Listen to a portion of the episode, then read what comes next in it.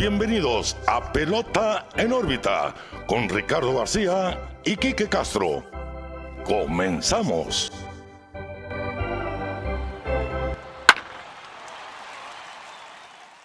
Hola, ¿qué tal amigos? Bienvenidos a un nuevo episodio de Pelota en órbita, la edición 85. Vamos a tener temporada, Kike, así que no podemos estar más contentos. Así es, Ricardo. Primero que nada, estoy muy feliz de tener el episodio 85. Tarde, Vamos tarde, un día pero, tarde, pero, un día tarde, estamos... pero no pasa nada. Ajá. Mira, nos fue bien porque por cuestiones de logística no pudimos grabar como grabamos habitualmente, pero ahora mira, parece que nos pusimos de acuerdo para no grabar y que se vinieran las noticias, porque la verdad Sí, sí, sí. no teníamos de qué hablar, no había mucho movimiento, pero el fin de semana se rompieron todas las noticias, hubo movimientos, hubo un acuerdo, gracias a al fin hubo un acuerdo entre, entre Grandes Ligas y la Sociedad de Jugadores, pero bueno, vamos a empezar el episodio, Ricardo, empezando con los, lo de siempre. Visítenos en nuestras redes sociales, Pelota en órbita, Facebook, Twitter, Instagram y YouTube, donde se encuentra el contenido semanal de lo que vamos platicando, las noticias, un, un comentario épico son, lo, todo lo que vamos viendo en la semana, lo comentamos en nuestras redes, los invito a que nos sigan, que nos den su suscripción en YouTube. Hoy tocó gorra de Padres de San Diego, retro, 47, Muy fresca. algo bien, muy fresca. eh, porque pues ah, pasó algo con un jugador de los padres y aparte pues es una de las que más me gustan. Entonces, pelota en órbita. En todos lados, Ricardo. Síganos, denle like, suscríbanse y todas esas cosas que dicen los youtubers. Ya lo dijo Quique y de hecho saludos a- al buen Jeb Real que en todas partes se atormenta el mismo cuando estamos ausentes y ahí nos puso pelota en órbita en todos lados, nos pone en Twitter dónde está. Bueno, aquí estamos un día tarde, pero estamos, que es lo que estamos. importa. Y bien lo dices Quique, hay acuerdo en el béisbol de grandes ligas. Después de 100 días del cierre patronal, los dueños de las grandes ligas y el sindicato de jugadores por fin llegaron a un acuerdo. 26 de los 38 votantes estuvieron de acuerdo con las últimas ofertas y una vez que se ratificó este acuerdo se formalizó y se dijo, juéguese la pelota, play ball, ¿no? Tenemos el Spring Training empezando este próximo viernes 17 de marzo, ya con Así los es. juegos. Los jugadores empezaron a reportar desde el viernes pasado. Oficialmente el domingo era la fecha para reporte.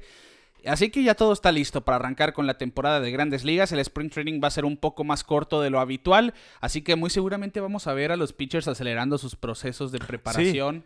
Vamos a ver a menos lanzadores de ligas menores. Por... Pienso yo, pienso yo.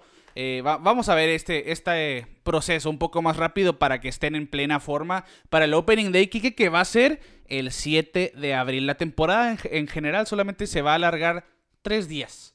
Sí, la verdad, ganaron todos, ¿no? Al final Sí. de cuentas se llegó al acuerdo, no se perdieron tantos juegos. Bueno, no se van a perder juegos, Lo va a haber doble, doble cartelera, que la verdad, excelente y de nueve entradas, algo muy importante. Están haciendo mucho hincapié con eso de las nueve entradas, de las dobles carte- cartelera. Y pues vamos a ver lo que dices tú, lo de lo del campo primaveral. Eh, yo creo que sí vamos a ver más acción de grandes ligas, porque acuérdate que había un campo de ligas menores activo Sí, sí, de todos los equipos y están jugando interescuadras y todo eso, ya están más calientitos, como quien dice, los, los jugadores de ligas menores. Y siento que los pitchers son los que más son afectados en este rollo.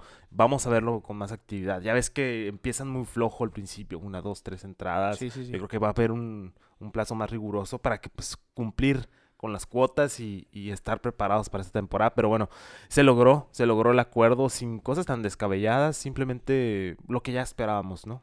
Sí, y es que fueron muchos conceptos diferentes los que se tenían sobre la mesa y que estaban aplazando el que llegara a un acuerdo. Lo primero, pues, era la cuestión del, del impuesto al balance competitivo, el Sí. impuesto al equilibrio competitivo, como guste llamarle. El Luxury Tax. que es el famoso luxury tax, el impuesto de lujo Sí. o, como, o es el alias del tope salarial de MLB que no existe como tal, pues establecer un, un impuesto al equilibrio competitivo más alto que quedó establecido en 230 millones de dólares, es decir, los equipos tienen derecho a tener una nómina de 230 millones de dólares en este primer año, ¿no? Porque el pacto laboral colectivo es de cinco temporadas y va a ir ascendiendo poco a poco de 230 millones a 242 millones Sí. en la quinta temporada, si no me equivoco.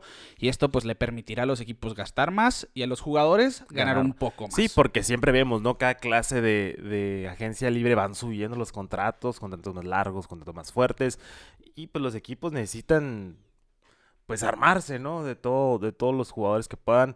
Y eso Luxury Tax sí, sí los frena un poco. Pero también nos ayuda a tener equipos más balanceados. Para eso es, vaya. Por, eh, por eso tiene ese nombre, Sí, ¿no? Del del impuesto al balance competitivo. Así es. Entonces, eh, es un ganar más que nada aquí para los jugadores, ¿no? Porque están buscando por ganar más. Sí, y, y este fue todo el, el problema también. De hecho, eh, si gustas, vamos a ir deshebrando lo que tiene este pacto laboral colectivo. Sí.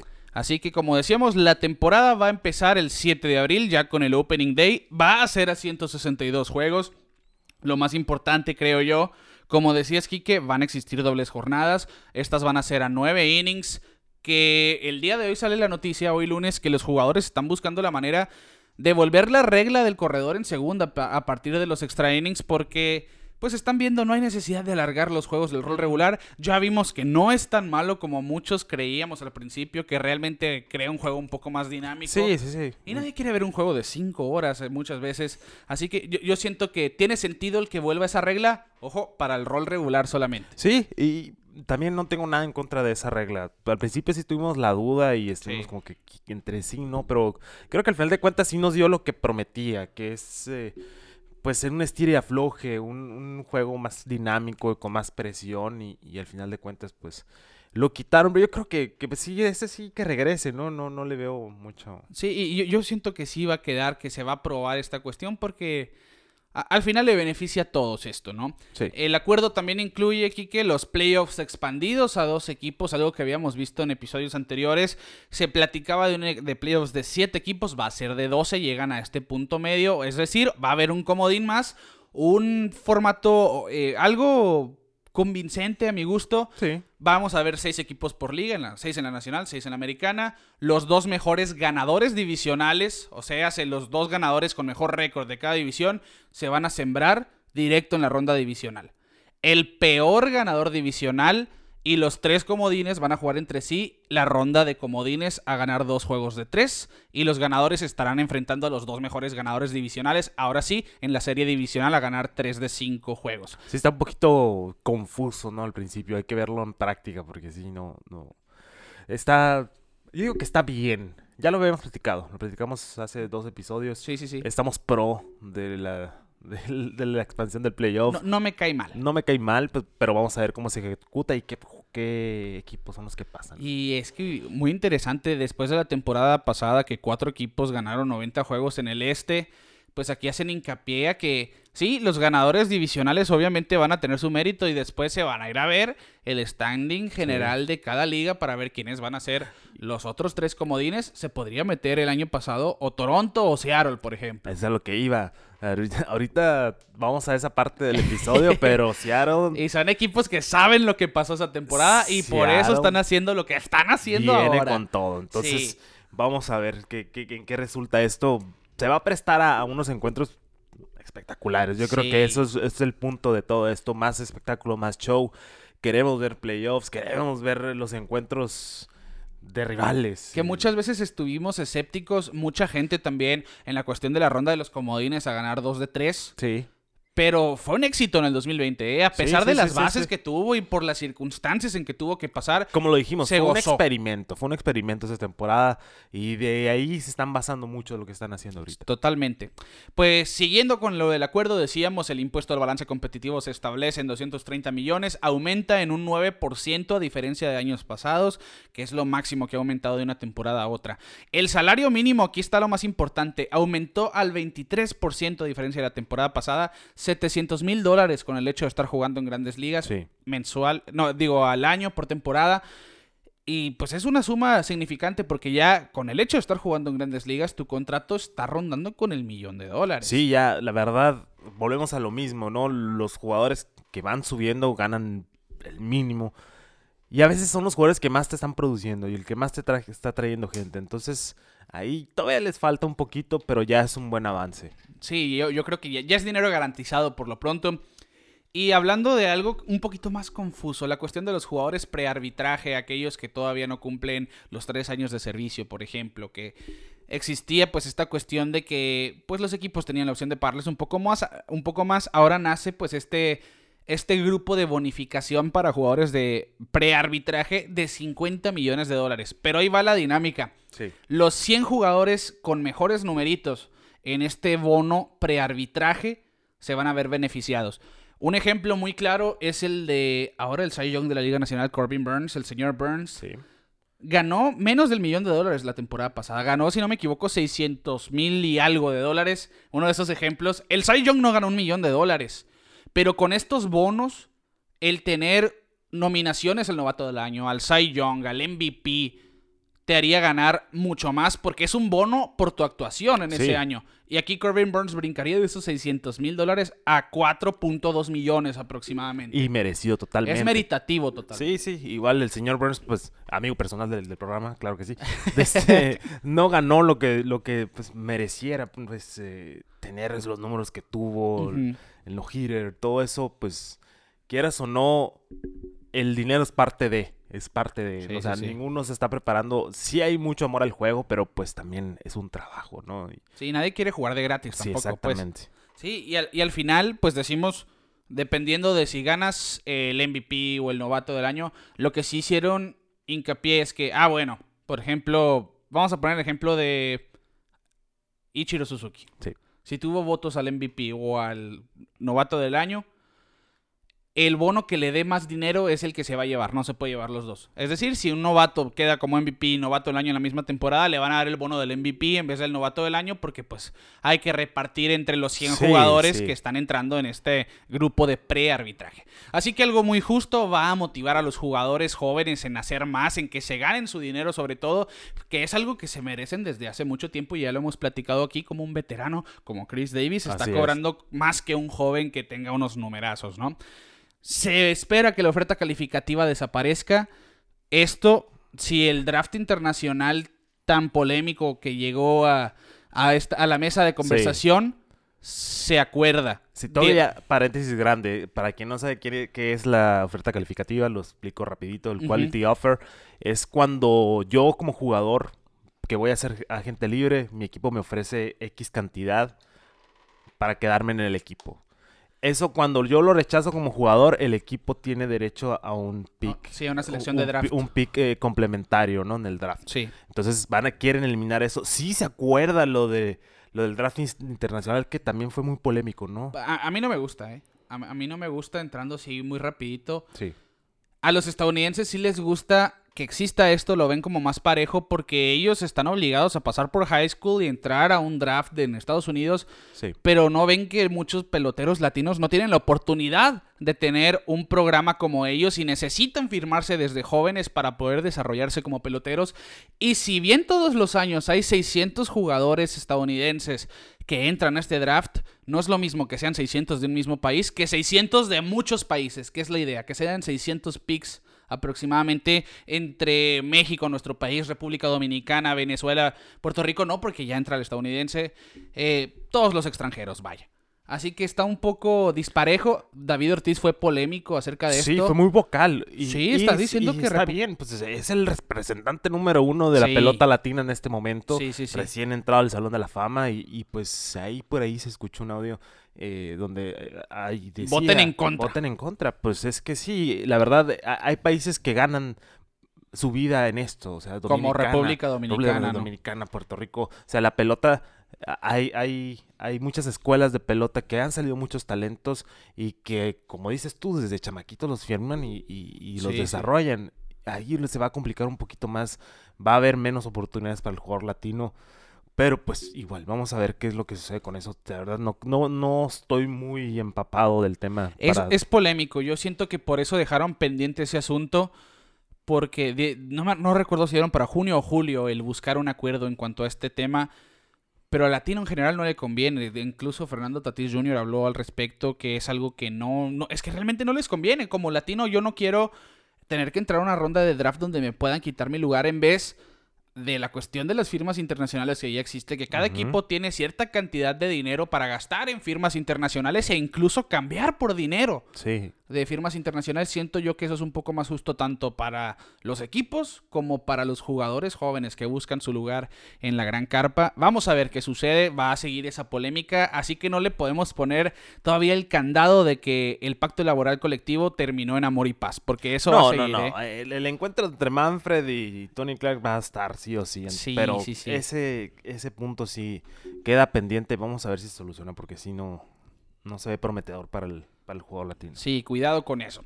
Pues en cuestiones que a nosotros sí nos gustan, el bateador designado Sí, universal ya- se ya queda, lo ya lo habíamos platicado. platicado. El draft sí va a ser por sorteo, van a ser 20 Excelente. rondas por sorteo, 10 equipos protegidos. Eh, el tiempo completo para novato del año, ojo con esto. Ujú, Ya sabemos de jugadores que llegan un mes, dos meses y ya se ganan su lugar en las votaciones.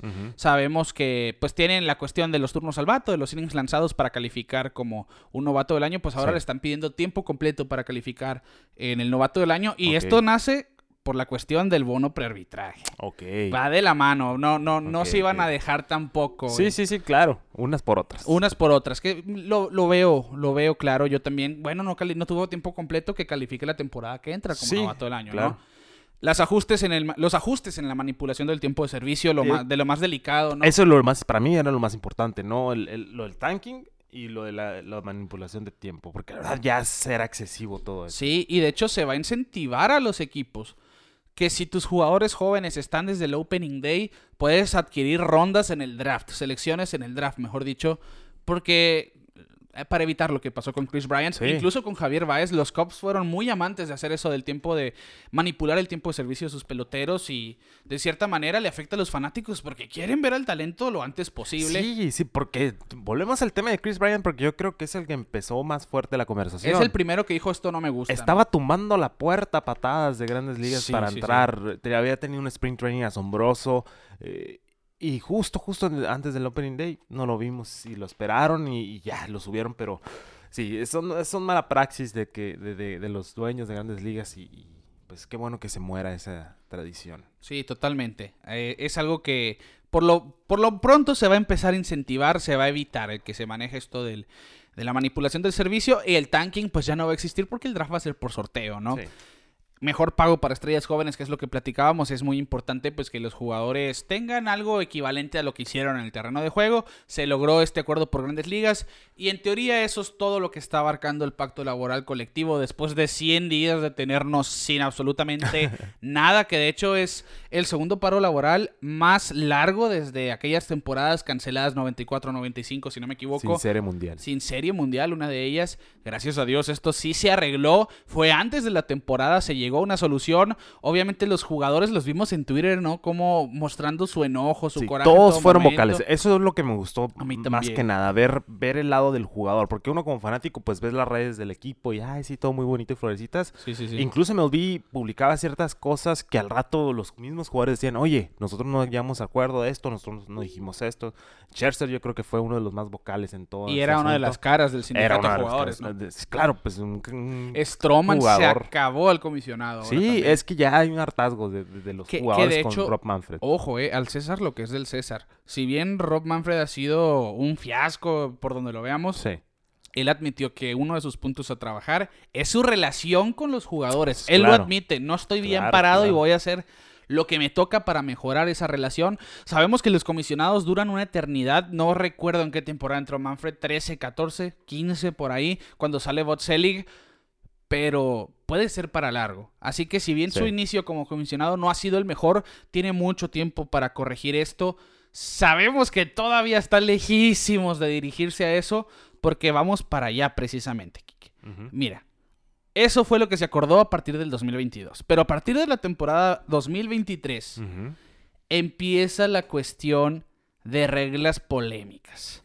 Muchas en, en las que los jugadores tuvieron que ceder para que Grandes Ligas se diera en los, en los conceptos anteriores. La primera de todas, una que habíamos platicado yo y Galo diciendo deberían de quitar el, el shift. Jugadores que muchos no estaban a favor, otros zurdos sobre todo sí. Bueno, se va a vetar la formación especial. Todavía no se dicen las bases si se va a vetar por completo, si no se va a vetar como tal, si no se va a limitar, se van a establecer estatutos de lo que se platicaba mucho aquí, que, que, que todo el infield por lo menos esté en el cuadro, que ninguno esté en el fielder pisando el pasto, por ejemplo, o que estén a cierta altura de las bases. Es que... Es que vimos muchas formaciones excesivas. Es que. ¿No te acuerdas una de Dodgers? Sí, que estaban cinco hombres entre segunda y Ah, primera. sí. No, una barrera. Como, como si fuera fútbol, me faltó ponerse así.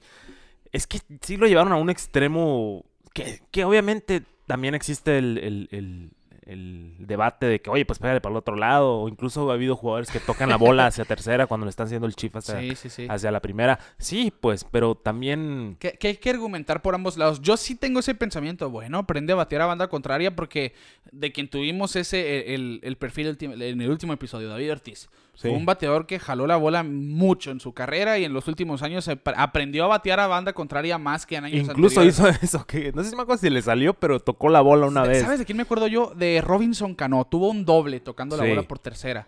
Que es que- parte, ¿no? Del colmillo Sí, del e- jugador. Es el colmillo, mira, es Pero- el colmillo. Pero es que también estamos en una época donde los pitchers tiran más duro que antes, Es- es que los picheos difícil. desarrollan mucho más que antes y no es lo mismo. Por eso hemos visto... Y va también en todo el análisis y estadística de- del béisbol. Por eso ves de repente un tablazo y ya está el jugador ahí nomás paradito y ¡pup! le cae en la mano. sí, pues ahí ya están todos analizados. Muy estudiados. Me gusta, pero me asusta un poquito. O sea, sí estoy abierto a la posibilidad, pero no que no lo baneen por Que lo completo. limiten. Que lo limiten un Sí, poquito, también. pues. O sea, Un no punto tener, medio, pues. no tener al tercera base en el jardín derecho. Que por hayan tres ejemplo, o sea, fielders. Por sí, ejemplo, sí, porque sí. también hemos visto esa formación, dos fielders, cinco infielders, no, tampoco desbaratar las formaciones Sí, sí, sí. tradicionales. Pues está bien que se carguen a la derecha Sí, o a la sí, sí, sí. izquierda. Yo eh, estoy en un punto medio también. Sí. Ni muy muy, ni Ni tan muy tan. ni tan tan. Ok, estamos de acuerdo en eso. Déjenos su opinión. ¿Qué opinan de la- del veto de formaciones especiales en las grandes ligas? Entraría en vigor a partir del 2023. Así que este 2022 vamos a ver a yo y Galo sufrir todavía. Sí. Las bases más grandes, algo que no me viene ni me va, te soy Sí, sincero. Va a evitar lesiones. Yo, yo lo veo, o sea, igual... Van a ver la... Se supone que esto es para dar dinamismo en el corrido de No, bases. y aparte, deja tú, el umpire ya no va a tener pretexto, ¿no? Ya va a Sí, tener sí, más- sí, un sí. poquito más ahí para ver de que, ok, sí fue out. Que es aproximadamente una pulgada más Sí grande. se nota la, la sí, diferencia, sí. no es descomunal, pero sí se nota una diferencia entre las bases Siento yo que y ya las estando en juego no se va a notar No se va a notar tanto, pero igual como Van dices... a haber menos capturas en robos, o sí. Sí. O- no digo que muchas más, Es que pero igual- sí van a bajar los índices de. Igual, o sea, los dos van a tener un poquito más de ventaja, pues no lo veo tan alocado, o sea, Muy bien. no estoy en contra. mm, todo Sí, bien. sí, todo. No, no, todavía no, no he vi- hasta no verlo. Vamos a sentir. Sí, sí, no, sí, no puedo- todo lo estamos hablando en el hipotético chat Ajá, y hasta odiamos verlo todo lo que... ya en juego, vamos a saber qué tanto marca la diferencia Sí. a las bases anteriores, ¿no? Que ya hemos visto memes también, ¿no? De el cuadro con las bases nuevas, en el 2035 ponen y ni se ve el cuadro, nomás se ven las bases base. invadiendo el diamante, ¿no? Algo que, que ya se platicaba desde hace muchos años, que es de las primeras ideas de Rob Manfred como comisionado, el reloj entre picheo y picheo ya está en Spring Training, son 20 segundos entre cada lanzamiento. Si te excedes, se marca una bola en el conteo. Como digo, ya está en los entrenamientos de primavera y la verdad ni se siente. Yo no lo siento entre cada picheo. La gran mayoría de los pitchers han dicho lo mismo. No es algo de lo que se den cuenta. Ha- han habido casos como David Price, como Justin Verlander, que sí solían tomarse su tiempo, en que han, que han tenido que cambiar un poquito su rutina y, y hacer los disparos más rápido de lo habitual. Y una vez hecho eso en, en Spring Training, pues ya, ni se dan cuenta, ¿no? Siento que es algo que se debería de quitar también para los playoffs, darles el tiempo de que realmente se concentren, se tomen su tiempo, que es parte de también de la pelota. Como decía Yogi Berra, el béisbol es 90% mental Sí, y la sí. otra mitad física, ¿no? Sí, sí, sí. Sí, es que... Pero también, volvemos a lo mismo. El problema son los excesos. ¿no? Sí hay unos que sí se tardan como dos horas en tirar Sí. picheo y picheo. Pero también hay unos que te, te trabajan rápido. Pues ya es cuestión de cada uno. Igual para eso sirven los, los juegos de sprint training y todo eso, para ponerse en, en esos ritmos. Y pitchers como Clay Vocals, no sé si recuerdas, se tomaron una eternidad, Sí. como 25 segundos por picheo. Bueno, pues esto es también para quitar quizá un poquito más el, el tiempo de juego que va a ser intrascendental al final, porque son 20 segundos entre lanzamiento y lanzamiento, son pocos los que se excedían realmente. Y lo más polémico de todo, Kike, Ujú. el control computarizado de zona de strike, es decir, los umpires robots. Ah, Pues mira, aquí yo tengo un- igual como, como decíamos de la otra regla, sí estoy como que entre sí, no. Es que también los umpires tienen que estar preparados lo suficiente para tener una zona de strike. Pues es que la inconsistencia es el problema. No tanto que falle la zona de strike, sino que, ok, yo como umpire voy a tener esta zona de strike, pues, ok, manténme esta zona de Sí, strike, sí. pues, no entre cada jugador me estés cambiando la zona, que es lo que más pasa, ¿no? Porque luego dices, no, ah, bueno, pues me la cantó a mí, pero se la cantas al que sigue. O me la cantó a mí y se la cantas al otro equipo también, entonces no hay, no hay bronca, pues. Pero ya le quita también un poquito de saborcito al juego, el mascoteo, los picheos así engañosos. Pero bueno, como quieren acelerar el juego en esos, pues ojalá y sí les ayude, porque yo siento que ninguna de las medidas que han aplicado ha hecho que el juego dure más rápido. Sí, O sea, igual yo. Que Y, más rápido. y, sabes, Eh, es la única en la que yo realmente estoy en contra porque si bien mu- muchas veces nos cae bien gordo que el umpire la riegue, Sí, a todos como fanáticos y como jugadores, como usted quiera, saluda a las 10. pero la verdad es que... La, bueno, la- para mí la solución es no poner un umpire robot. Es algo que habíamos platicado aquí también. Sí. Por tener umpires más jóvenes. Porque se ha visto que la decadencia en la cuestión del el canto de strikes y bolas es con los umpires mayores de cierta edad. Sí, Joe West cuando ¿Qué, qué tenía negocio, todos los años sí, Joe West ¿qué negocio Joe West atrás de home, por ejemplo? Sí, sí, sí, que sí. si bien no se quieren retirar como umpires, mandarlos como umpire suplente o como umpire en el, en el video room, ya para repetición. Cuestiones así que para mí es muy fácil decirlo. yo Claro, tampoco sé. no somos eh, eh, eh, umpires en órbita, ¿no? No, La verdad, yo no tengo conocimiento cómo... Hay que investigarlo, ¿eh? Hay que ponernos de tarea a investigar cómo es la estructura de, de los del umpirismo, vaya. Desde... Me gustó el término. El Este, Porque sí, ves a los mismos y siempre son los mismos los polémicos. Sí, o sí, sea, sí. Son, por ejemplo, se me el- fue el nombre. el amigo. latino, El este, latino. se me olvidó el nombre también. Alfo- no, Alfonso Márquez sí hace No, no, no, no. pero ¿Cómo es- se llama? Bueno, ahí pónganlo en los comentarios, se nos fue el nombre. Ustedes saben ver, de quién hablamos. Siento que en, en dos horas que esté haciendo nada, este Sí, era, ¿no? sí. Ahí lo vamos a poner en las redes, ¿no? Como Que hasta un- había demandado a Grandes Ligas, que porque no lo tomaban en cuenta. No, pero es que y perdió la demanda. Es ¿no? que no, horrible su trabajo, todo el mundo lo odia y lo hemos visto hasta en playoffs. Entonces, eh, el problema es, es la inconsistencia de los umpires y como dices, meter a, a payitas más jóvenes. Ángel Hernández. Ángel Hernández. Ángel Hernández. No te pudiste quedar con la duda. No. Pero sí, Ángel Hernández, sí, todo el mundo, y to- todos lo tenemos en la cabeza. Ya, no recuerdo los datos, pero que estuvo en pelota en órbita eso de que umpires en cierto, en cierto rango de edad, incluso habíamos mencionado los nombres de los umpires, marcaban con tal exactitud, con tal porcentaje de fallo, y los más viejos son los que fallaban más. Esa fuera para mí la solución perfecta. Sí. No, no deshumanizar el béisbol como tal. Sí depender de la tecnología para ciertas cosas, pero no del todo. No del todo, porque igual eh, es parte del juego, ¿no? Es parte del juego. La repetición instantánea yo creo que sí era algo importantísimo Sí, para aplicar, pero esto ya... Está de más. O incluso podrían hacerlo como... Bueno, ya no sé cuál sean los estatutos que van a establecer, Ajá. pero hacerlo ya como, como igual, como un challenge, pues, o sea... Realmente no debatir. sé. Debatir debatir un pichero. Que eso no se puede, ¿no? No, no se puede, pero pues al ponerlo ahí, no, no necesariamente que esté dictando el, el- Que de hecho se supone que va a tener un chicharo al umpire y le van a decir bola o strike. Lo algo van a así. apoyar. Según yo, algo por ahí va, por ahí va el... el- el- no, no es de que va a estar nomás el catcher y va a salir, no. Según yo, sí, va a haber un umpire en home que va a estar recibiendo que, que si fue bola o si fue strike. Que eso fuera, fuera un poco mejor. Vamos a ver. Vamos no, a ver, Vamos sí. a ver. Como, Eh, como eso dijimos... el año que entra, está en veremos. Sí, como dijimos, eh, apenas viéndolo, ¿no? Y algo que a mí sí me gustó, Kike, que todavía no se establece. Para el juego de estrellas, saludos a Daniel Sí. Martínez, que, que estuvo muy pendiente de este tema. Los jugadores no quieren que se vaya extra innings porque es un juego de exhibición. No hay necesidad de irse extra innings y que se acabe con un home run derby. Que esto estaría muy interesante que un equipo, que un jugador de cada equipo, que los demás lo establezcan. Si nos vamos a extra innings, él va a participar en este derby a que sea a 10 10 outs, a o- 10 outs sí. o 10 swings, lo que usted quiera. Sí. Es- sería más show. Una- tendríamos Claro. dos home run derbies en dos días.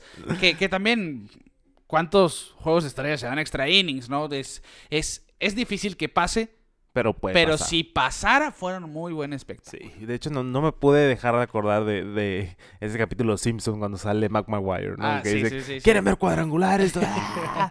sí, y sí es lo que queremos ver, o sea, es parte del show, es parte de lo que nos gusta ver como, como aficionados. Sí, fuera, fuera algo muy bueno realmente. Para un Así juego de es. estrellas nadie quiere ver lesiones en juegos de estrellas, Sí. nadie quiere ver a pitchers trabajando más de un inning en juegos de O estrellas. incluso que se queden sin pitchers, ya ves que a veces nomás tiran una sí, entrada. Muchas veces hemos visto, nomás quedan dos, tres disponibles Ajá. y en la séptima entrada, ¿no?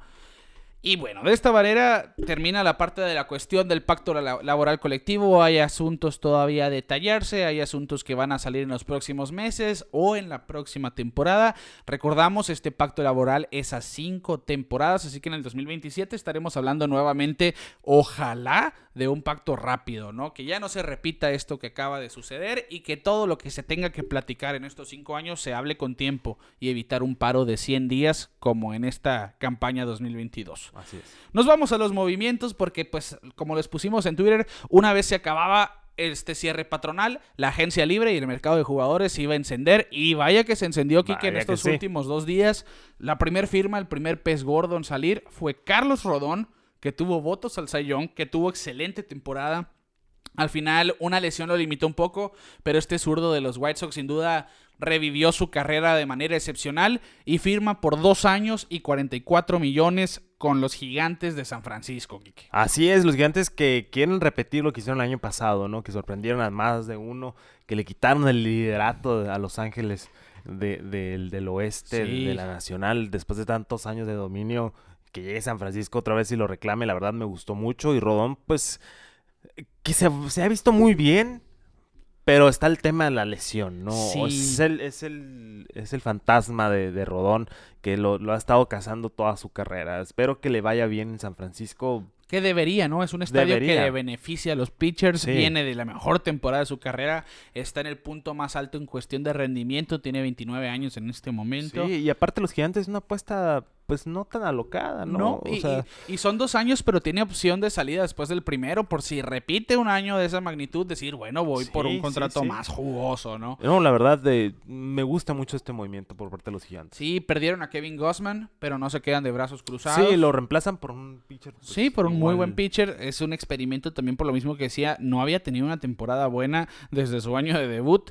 Y qué buena temporada. Buena firma por San Francisco. Estamos Sí, de acuerdo sí, en sí, eso. buena firma. Pierden a Buster Posey. Vamos a ver si vienen más movimientos por parte de los gigantes. Chris Bryant había sido una buena pieza. Realmente se asentó bien en San Francisco. No se ve nada claro de que lo vayan a traer. Ojalá y sí, porque a mí me gustaría seguir hablando de unos gigantes contendientes. la Sí, porque temporada. les ayudó mucho. Igual se quedaron cortos, sacaron a nada de, de- de seguir en el playoff, pero, pero quiero que siga siendo relevante San Francisco. Ese oeste me gusta que esté así caliente como está. Los padres, pues ya está, es un equipo establecido. Los Dodgers igual de dominantes. Y San. Francisco, pues que, que quiera pelea, ¿no? Y va a ser beneficiado, obviamente, con este nuevo eh, playoff que vamos a tener. Sí, yo, yo pienso igual que tú, ¿eh?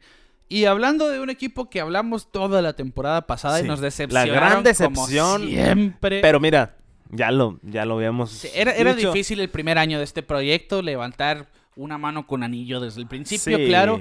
Pero Kike, como yo puse en Twitter, si no es este año, jamás va a ser en la era de Steve Cohen. Ah. Está muy difícil. Y es que No hay que ser tan fatalista, Rick. No, yo sí voy a yo ser no, fatalista, No pienso sí. tan, tan drásticamente porque pues apenas es el segundo año. El señor ha cumplido su palabra. eh, no funcionó el año pasado. Tuvieron un debacle eh, horrendo. Desde, sí vamos a verlos en playoff el próximo año. Eso sí te lo firmo ahorita. yo digo que ganan su división ahora sí. O pues ya no vamos a hacer predicciones porque la verdad resulta todo lo No, contrario. no te preocupes, sí las vamos, Sí a, las hacer vamos a hacer. en el episodio previo al Opening Sí, sí, sí, sí las vamos a hacer, pero mira, siempre casi no le atinamos, pero bueno. eh, yo sigo arriba del tren de los Mets. Quiero que me decepcionen, pero bien. Eh, Que te decepcionen, pero en playoff. pero en playoffs, sí. Porque sí, ahorita ya, ya, ya tienen todas las piezas. No, incluso se rumora que por ahí pueden hall- hallar otro que otro firma pesada. Pero quién sabe qué tan gorda quiera traer la cartera Cowen, ¿no? Sí, está, no está fácil, pero Hablando de los Mets, porque los, los ponemos sobre la mesa, es que adquieren a Chris Bassett. Yo creo que es uno de mis pitchers favoritos de la temporada pasada porque Sí. realmente es pelotero este hombre, es caballo. No perdía juegos a pesar de estar en unos Atléticos de Oakland que no eran el mejor apoyo del mundo. Ganó 12, perdió 4 y tuvo el mejor eh, porcentaje de victorias y derrotas de la liga con 750 puntos, 750. Impresionante para este pitcher que en las últimas dos temporadas ha quedado en el top 10 de la votación al premio Cy Young de la Liga Americana. Pues ahora va a ser el tercero en esta rotación de los Mets de Nueva York. Van detrás. ten- ahora sí van a tener otra vez un 1, 2, 3. Sí, es que. Cuidado, se fue Noah Syndergaard, pero ni lo van a sentir, pienso yo. Ni siquiera estaba, vamos a dejarlo así. Sí, no, no había salido de la lista de lesionados en los últimos 2-3 años. Llega Chris Bassett, se suma a ese super contrato de Max Scherzer que ya platicamos anteriormente, a Jacob DeGrom sobre todo, que es el mejor pitcher de la actualidad, a un Taiwan Walker que viene de dos temporadas Muy excelentes. Carlos Carrasco y todavía tienen a los crecidos en casa en David Peterson y Tyler Megill. Realmente es un equipo con mucha profundidad y con mucho talento sobre Mucho todo. talento y talento también hecho en casa, ¿no? No, no- Sí. no solo de agencia libre. Y pues los Mets haciendo los movimientos, pero vamos a ver si los Mets siguen siendo los Mets. Yo sigo con mi apuesta, sigo en pro de Cowen. Somos un, un No, él está haciendo las Cowen cosas bien, friendly pero no le han podcast, salido, ¿no? Pero no han salido las cosas. Eh, Que hice- de hecho, que, que hice- hicimos la encuesta en Instagram, ¿no? Que, ¿Qué piensan? ¿Va a ser el año de los Mets por fin? ¿O van a seguir siendo los Mets? Y el 70% dijo los Mets siendo los sí, Mets, ¿no? sí, es por, Sí. por algo salió esa frase en su momento y la sigo. La sigo Cría fama y échate a dormir. dice, ¿no? Exactamente. Entonces vamos a ver. Siguen haciendo los movimientos correctos, pero espero y, y la ejecución sea la correcta. Pues se suma Chris Bassett. Ya habíamos hablado también de la llegada de Eduardo Escobar como tercera base, la llegada de Mark Hanna, la llegada de Starling Marte sobre todo. Sí. Pete Alonso en la primera que viene de un buen año, que por cierto, hoy salió la noti- la noticia, no sé si viste, que Sí. sobrevivió un accidente automovilístico. Tremendo. La, la mamalona, perdón la palabra, pero la mamalona se le volteó y mira, dice que salió Eh, del, del, del, del Sí, parabrisas. Lo que, el, que el, el pickup en el que iba, un, un pickup de la Ford, eh, se voltea, que da tres vueltas, Sí, dice, se le sale y tuvo que patear el parabrisas para poder salir del y carro. salió ileso. Salió ileso él bueno. y los que venían en su carro, por lo que dijo, por lo pronto. Sí. Así que, bueno, está nomás un comentario extraterreno, ¿no? Llega Chris Bassett, se van los prospectos JT Ginn y Adam Oller, estos pitchers derechos. Ginn, que es muy, muy buen brazo realmente en la organización de los Mets. Oller vio mejorías el año pasado y a pesar de tener 29 años, se espera que debute esta temporada con Oakland, que ya está listo para las mayores. Y vamos a ver, ojo, Jacob DeGrom también dijo hoy, no todos son buenas noticias para Nueva York. Jacob DeGrom dijo que está dispuesto a probar la agencia libre después de esta temporada. Malas noticias para Cohen porque esto significa que lo va a tener que firmar por muchísimo, dinero. Muchísimo dinero. Que, es- Muchísimo. que ya va a tener 34 años de Grom, pero, Pero, de todas maneras, en ese brazo a los siento- 40 lo vamos a ver siento tirando. que la edad ya, ya no es relevante. tan Con él así. no, con él no. con él no, porque con los años se ha vuelto un mejor pitcher. El mismo caso de Justin Verlander, ¿no? Que Sí, sí, sí, sí. Sexto aire. Que él dice que él quiere seguir tirando en sus 40. Sí, no, pues que mientras siga produciendo, ahí va a estar. Y va a ser ah, el caso de Jacob de Gram, pienso yo. Así que ojo con eso. De Gram también dijo, bueno, estoy dispuesto a tener cercanía con los Mets, con Cohen. Quiere probar la agencia libre, sabe que es el mejor pitcher del momento y quiere cobrar como tal. Esa es la razón por la que da esta declaración. También firmaron a Adam Otavino, le dan profundidad a su Sí. bullpen después de que pierden al zurdo eh, que tuvo la mejor efectividad de grandes ligas para relevistas, menos de 1.69 en Aaron Loop. Así que siguen sumando los Mets. Para mí se establecen como el favorito del este. Los Bravos de Atlanta que sigue siendo un trabuco, sigue siendo un gran equipo, pero vamos, denme unos minutitos, vamos a hablar porque esa era quizá está en veremos. Los Blue Jays firmaron a Yusei Kikuchi por tres años, 36 millones. Viene de su mejor temporada en su carrera. Este japonés que venía de los marineros de Seattle. Sí. Seattle dice, bueno, vamos a perder a Kikuchi, vamos a firmar a Robbie Ray y los Blue Jays pierden a Robbie Ray y firman a Yusei Kikuchi es en este intercambio, pero ya habíamos dicho que esa rotación de los Blue Jays daba miedo, ahora lo da más porque ya habían amarrado a Berríos, tienen a Manoa, tienen a Gosman de los Gigantes de San Francisco, a- ahora a Kikuchi y a Hyunjin Ryu, sobre todo, así que ojo con los Blue Jays, que por cierto, hago este hincapié también. Ahora sí. Los Bravos de Atlanta cambiaron por Matt Olson, proveniente de los Atléticos de Oakland. Así es. Esto lo único que significa es adiós a Freddy Freeman en Atlanta. Sí, incluso estaba una entrevista con el GM. De, sí, de- con Alex Antúpulos. Que estaba llorando incluso de decir... No lo dijo en esas palabras, pero es como que... eh, Le dolía. Él sabía lo que significa para Atlanta. Ya, ya la era de, de Freeman terminó en Atlanta, al parecer. Nada, no sabemos todavía si sí o si no, pero pues la llegada de Olson, eh, pues dice mucho, ¿no? Y Olson, pues, un merecido jugador que la verdad, eh, Oakland, paréntesis sobre el paréntesis, destruyendo un equipo, ¿no? Sí, Eh, empezó, vimos- empezó la venta de garaje. de ya. ya, ya, ya, o sea, recon- modo reconstrucción que no lo habíamos visto así en un buen tiempo, ¿no? O sea, habían estado muy constantes, igual moviendo muchas piezas, pero creo que tenía establecidos sus jugadores y ahora venta de garage completamente. Que lo hemos visto desde la época de Sonic Raid 2013, 2014, Sí, sí, sí. que de- Josh Donaldson arman un equipo de jugadores muy prometedores y al final los cambian, ¿no? Por algo les dicen que es las granjas de los otros 29 equipos Sí, de grandes que ligas. es parte de todo el tema, ¿no? Que sí, viene del de- Moneyball y del todo Moneyball, eso. Pero, pero Siguen por eso, encasillados ahí. por eso eh, también tanta discusión sobre los pagos y todo eso los jugadores. Es parte de, ¿no? Sí, Para es que parte no de estén pasando estas cosas. Que, que realmente haya más integridad competitiva. Así es. Así que finaliza la era de Freddie Freeman en Atlanta. Van Christian Pache, Shea Langeliers, Ryan Kusick y Joey Estes de regreso a Oakland. Un paquete muy grande. Se me hace que Por un gran primera base que tiene años de control, es guante de oro, viene de sus mejores años ofensivos, que sí se poncha mucho más que Freddie Freeman, que es uno de los mejores bateadores de disciplina sobre el plato. Pero un buen guante también. Pero sí, eso. Poder. eh, Ahorita el mercado de primeras bases no es el mejor a diferencia de años pasados y por eso no estaban dispuestos a darle un sexto año a Freddie Freeman. Le habían ofrecido cinco. Freeman dijo, no, yo quiero seis. Amarrar su futuro, vaya. Claro. Y bueno, optan por ir por Matt Olson. Y cerrando ese paréntesis, entonces se acaba la era de Freeman en Atlanta. Y hablando de los Blue Jays, están interesados en Freddie Freeman. Están más que interesados. Suena mucho el de volver a Vladimir Guerrero Jr. a la antesala. Pues se fue, se fue ya Marcus Simeon. Lo perdieron en la agencia libre con los Rangers Texas. de Texas. Ya tienen shortstop, ya tienen segunda base en Bobby Chet, en Espinal, en Kevin Biggio. Bueno, están dispuestos a que Vladimir Guerrero Jr. vuelva a la antesala, que es su, su posición original. Está en muy buena forma, lo vimos el año pasado. Quizá no va a ser el guante de oro, pero para que juegue todos los días tiene la capacidad. Y firmaron Freddy Freeman que no solamente te va a dar experiencia y liderazgo, te va a dar una posibilidad extensa e inmensa de ser el mejor equipo del este de la Liga Americana. Sí, sí. Eh, vamos a esperar. eh, Hoy lunes estamos grabando este episodio. eh, no ha habido ninguna noticia al respecto, pero si los Blue Jays aterrizan a Freddy Freeman. Freeman, Denle celeste. de una vez, denle, denle celeste. celeste. Con que todos estén sanos y un bullpen que quizás ha sido la pata de la que cojean se establezca un poco mejor, van a ser el favorito de este este y de la Liga Americana sin problemas. Freddie Freeman también atrajo atención, muy, mucha atención realmente de los Dodgers de Los Ángeles y de los Tampa Bay Rays, que a mí me llevaría mucho la atención un equipo que no está Lo acostumbrado que me llama a mí la atención también es que estamos hablando más, o sea, estamos escuchando más del movimiento de Freeman que Correa, que Correa era el, Sí. el top. Es El- que si- siento yo que va por.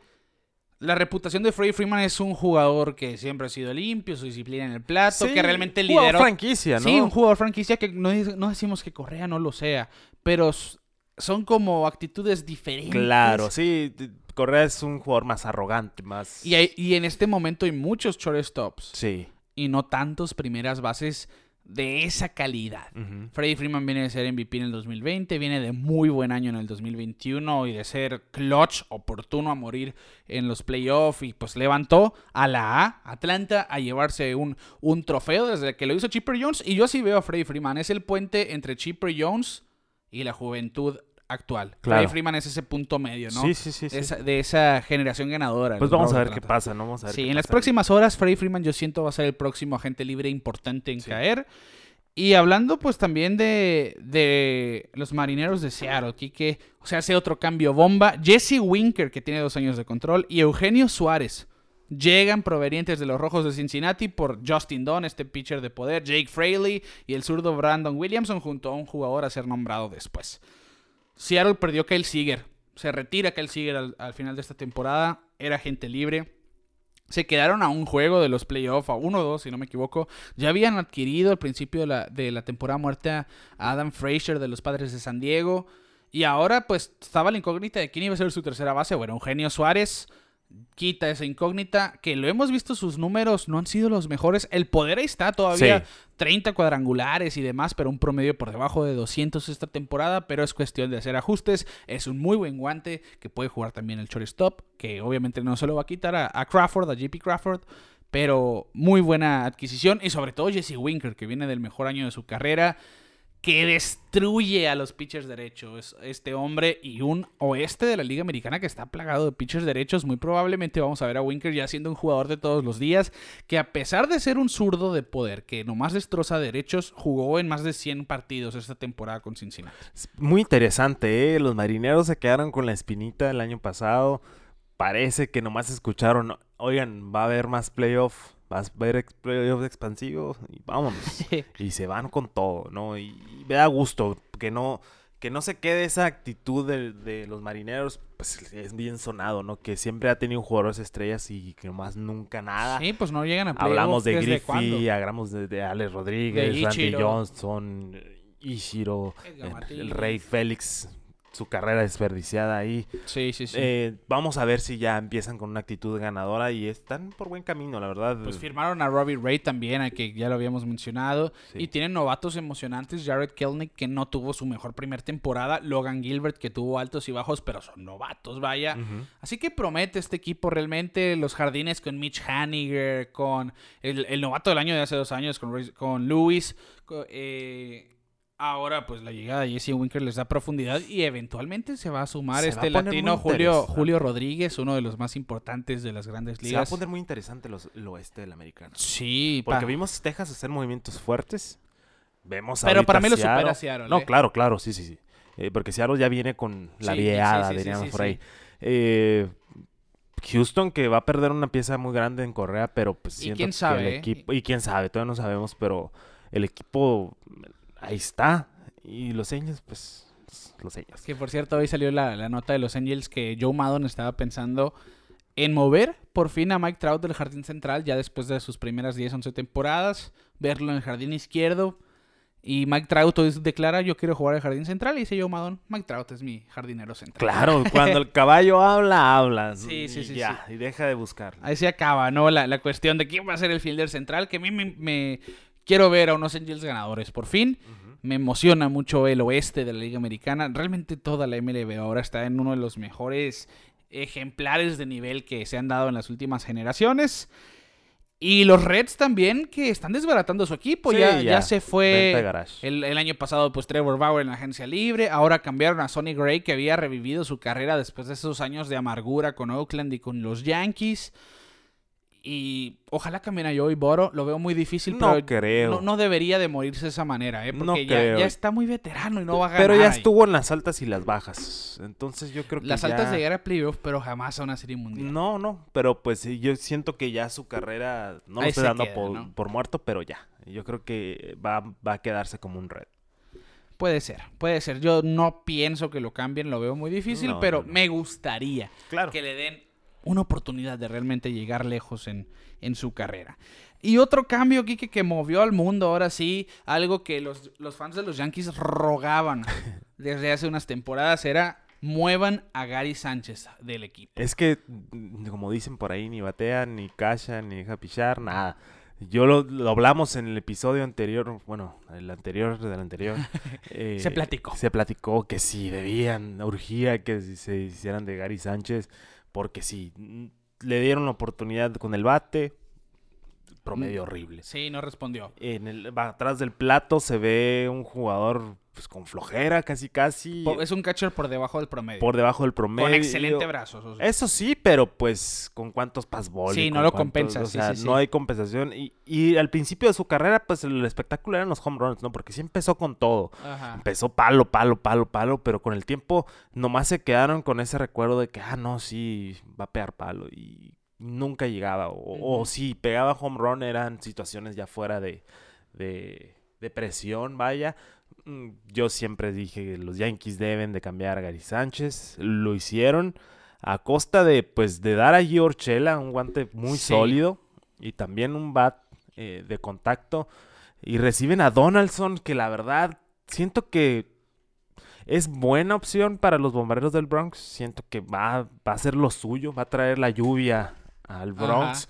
Pero mm, ah, no sé, sí me entra un poquito el conflicto porque eh, obviamente es un salary, salary dump de los, de Sí, los sí, sí. Twins, porque los van a absorber los 50 millones restantes del contrato los Yankees de Nueva York, parte del acuerdo, pero como dices, querían tirar al Gary Sánchez y lo tiraron a los Twins y los Twins, vénganse y toma, tómate a Donaldson y es los, sus 50 millones. Y el nombre más importante de aquí yo creo es, es el de ¿Quién es Falefa?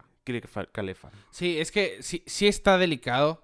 La- de hecho, hace unos días veíamos que Aaron Boone decía, mi shortstop va a ser Urshela". Sí. Y él y ya se preparaban todos como decir, bueno, vamos a tener un buen guante en el shortstop Sí, después sí, del fiasco sí, el sí, año pasado con Gleyber Torres y con LeMahieu probando las paradas cortas cuando él es segunda e incluso primera lo tenían. Necesitaban un mejor fildeador en las paradas cortas. Eso era un hecho. Querían mover al Gary Sánchez, al Gary. Y como les Minnesota dice, bueno, te vamos a recibir al Gary, pero nos vas a dar Urchela porque queremos también algo Sí, sí, sí. a, a favor y te vas a llevar el contrato de Josh Donaldson. Vamos a reemplazar a un tercera base caro con uno barato por, por lo pronto. Con calidad también, que para mí personalmente sí es mejor Donaldson, pero por lo mismo de los años Sí. eh, son 51 millones como mínimo, porque son 23.75 millones en las próximas dos temporadas. Y si optan por no activar la opción del tercer año, le tienen que pagar 8 millones, que es lo más seguro que va a pasar. Sí. Son 51 años, eh, millones, 51 años, 51 millones en las próximas tres temporadas para los Yankees. Suben esa nómina, pero se deshacen de Gary Sánchez y se traen a alguien que tiene la experiencia defensiva en Isaiah Kinner Falefa, que fue guante de oro hace un par de temporadas como tercera base. Aquí Sí. lo van a usar de shortstop como lo hicieron los Rangers el año pasado. Así que para mí es un cambio de ganar-ganar para ambas partes. ¿eh? Claro, porque mira, quieras o no, a pesar de sus años, Donaldson sigue siendo un guante tremendo. Sí, es buen guante. Y a la ofensiva también, pues Y- es y bueno. se va a beneficiar, Se va a beneficiar del short jardín porch. Va a hacer varios golpes fuertes al Sí, monstruo sí, verde. eh, En Tampa Bay también. en todos Está en- lados. vuelve Ya la división que lo hizo MVP. Exactamente, o sea, va a volver a terrenos familiares, ya se sabe la división, ya sabe cómo es la competencia y, y no, no estoy tan, no, se No. me hace tan alocado. Obviamente, pues es cuestiones de dinero más que nada y, y algo que pueden hacer los Yankees es pagar. Sí, Entonces, sí, sí. Vamos a ver si, si resulta como quieren. Van a. Ya están priorizando en la defensa, en el catcher, que yo creo que es algo esencial. Que- Pero pues sí, lo que yo escucho en los fanáticos de los Yankees es que pues no les gusta a Calefa como shortstop. Pero Pues acostúmbrense. A lo mejor no lo van a ver todos los días porque ahora tienen un infield muy cargado. Está la cuestión de quién va a ser su primera. Pues de momento es Luke Boyd. pero se hablaba que el Quieren que firmen a, a Freeman, quieren que firmen a Rizzo. ¿Y dónde pones a los demás? Tienes que cambiar a alguien y yo lo veo muy difícil. Si alguien llegan a cambiar, va a ser Luke Boyd. A mi punto de vista, porque Gleyber tiene mucho valor. De alguna manera no es tan fácil moverlo. Va- vamos a ver, vamos a ver qué sucede con los Yankees. Está la cuestión de LeMahieu también con la habilidad de jugar primera. Va a ser un infield que va a tener movimiento en la temporada, pero el shortstop defensivamente le pertenece a Kinner Falefa, así que él debería de estar, a mi pensar, alineado a los 162 juegos Sí. o en su mayoría. Y de esta manera aquí que están terminando la cuestión de los movimientos de ese tipo. Firmó Nelson Cruz con los Nacionales de Washington un año y 13 millones, una opción por un segundo año. Está en sus 40 y le dan No, una y va a opción y seguir, va a seguir, y se va a seguir. beneficia por el bateador designado universal. Sí, y me y gusta que Washington, a, a pesar de que cambian a Scherzer y Trey Turner la temporada pasada, dicen no nos queremos dejar morir por completo, Claro. seguir compitiendo. Cambiaron a Schwarber manera. también después. Tenía un, tuvo una explosión ofensiva tremenda. que ya había tenido una racha impresionante con los Nationals, se platicó aquí. Eh, firman a Nelson Cruz, firma hoy también Andrew McCutcheon con los cerveceros de Milwaukee, Sí. que ya habían sumado ofensiva con Hunter Renfro.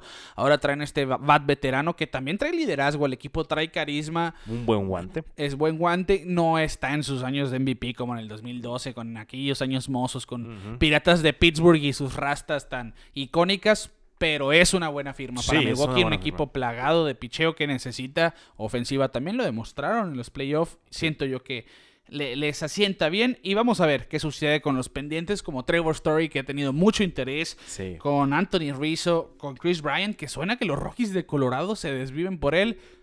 No van a ningún lado. Así Pero, que pues, vamos a ver qué pasa con ¿Quién quiere ver cuadrangulares? Sí, otra vez, ¿no? O sea, otro que se vería beneficiado por Coors Field.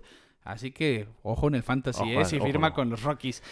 Freddie Freeman, como decíamos, Rays, Jays, Dodgers, Yankees pesimistas, pero también ahí en la mezcla, y Kyle Schwarber, Sí, los ya que me lo firmen, por favor. Sí, así que vamos a ver qué pasa con estos agentes libres. Quizá para cuando este episodio esté arriba ya firmó uno o dos de ellos. Y para cerrar, Quique Fernando Tatís fuera tres meses. Fractura de muñeca izquierda. En diciembre se había reportado un accidente en motocicleta. Hoy le preguntan sobre el accidente y dice, ¿cuál accidente?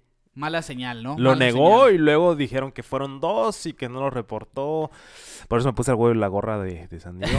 Eh, pero sí, el niño ya sacando actitudes de niño. Totalmente. mm, bueno, Cosas que no van. lo no platicamos en, el, en el episodio especial, ¿no? De que el- de cuando le dieron la extensión que se fueron. El muy niño recio. multimillonario, ¿no? Se fueron muy, muy rápido darle el Tien- contrato. Tiene 23 años. Sí, pero pues. Tiene 23 años. ¿Ya cuántas lesiones lleva? Sí, to- pues desde que llegó todas las temporadas se ha lastimado, simplemente así.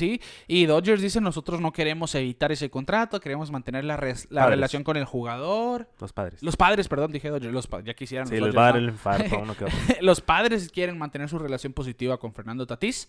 Así que vamos, vamos a ver, vamos a ver qué sucede. Son tres meses los que se esperan después de esta cirugía. Ha sanado más rápido en sus lesiones de lo que se esperaba, pero no es buena historial al final de cuentas. Y si hubiera dicho desde diciembre, me duele la muñeca, ya en este momento se Ya estaría aliviando o sano, Sí. ya listo para prepararse. Pues son actitudes que no puedes dejar pasar. Sí.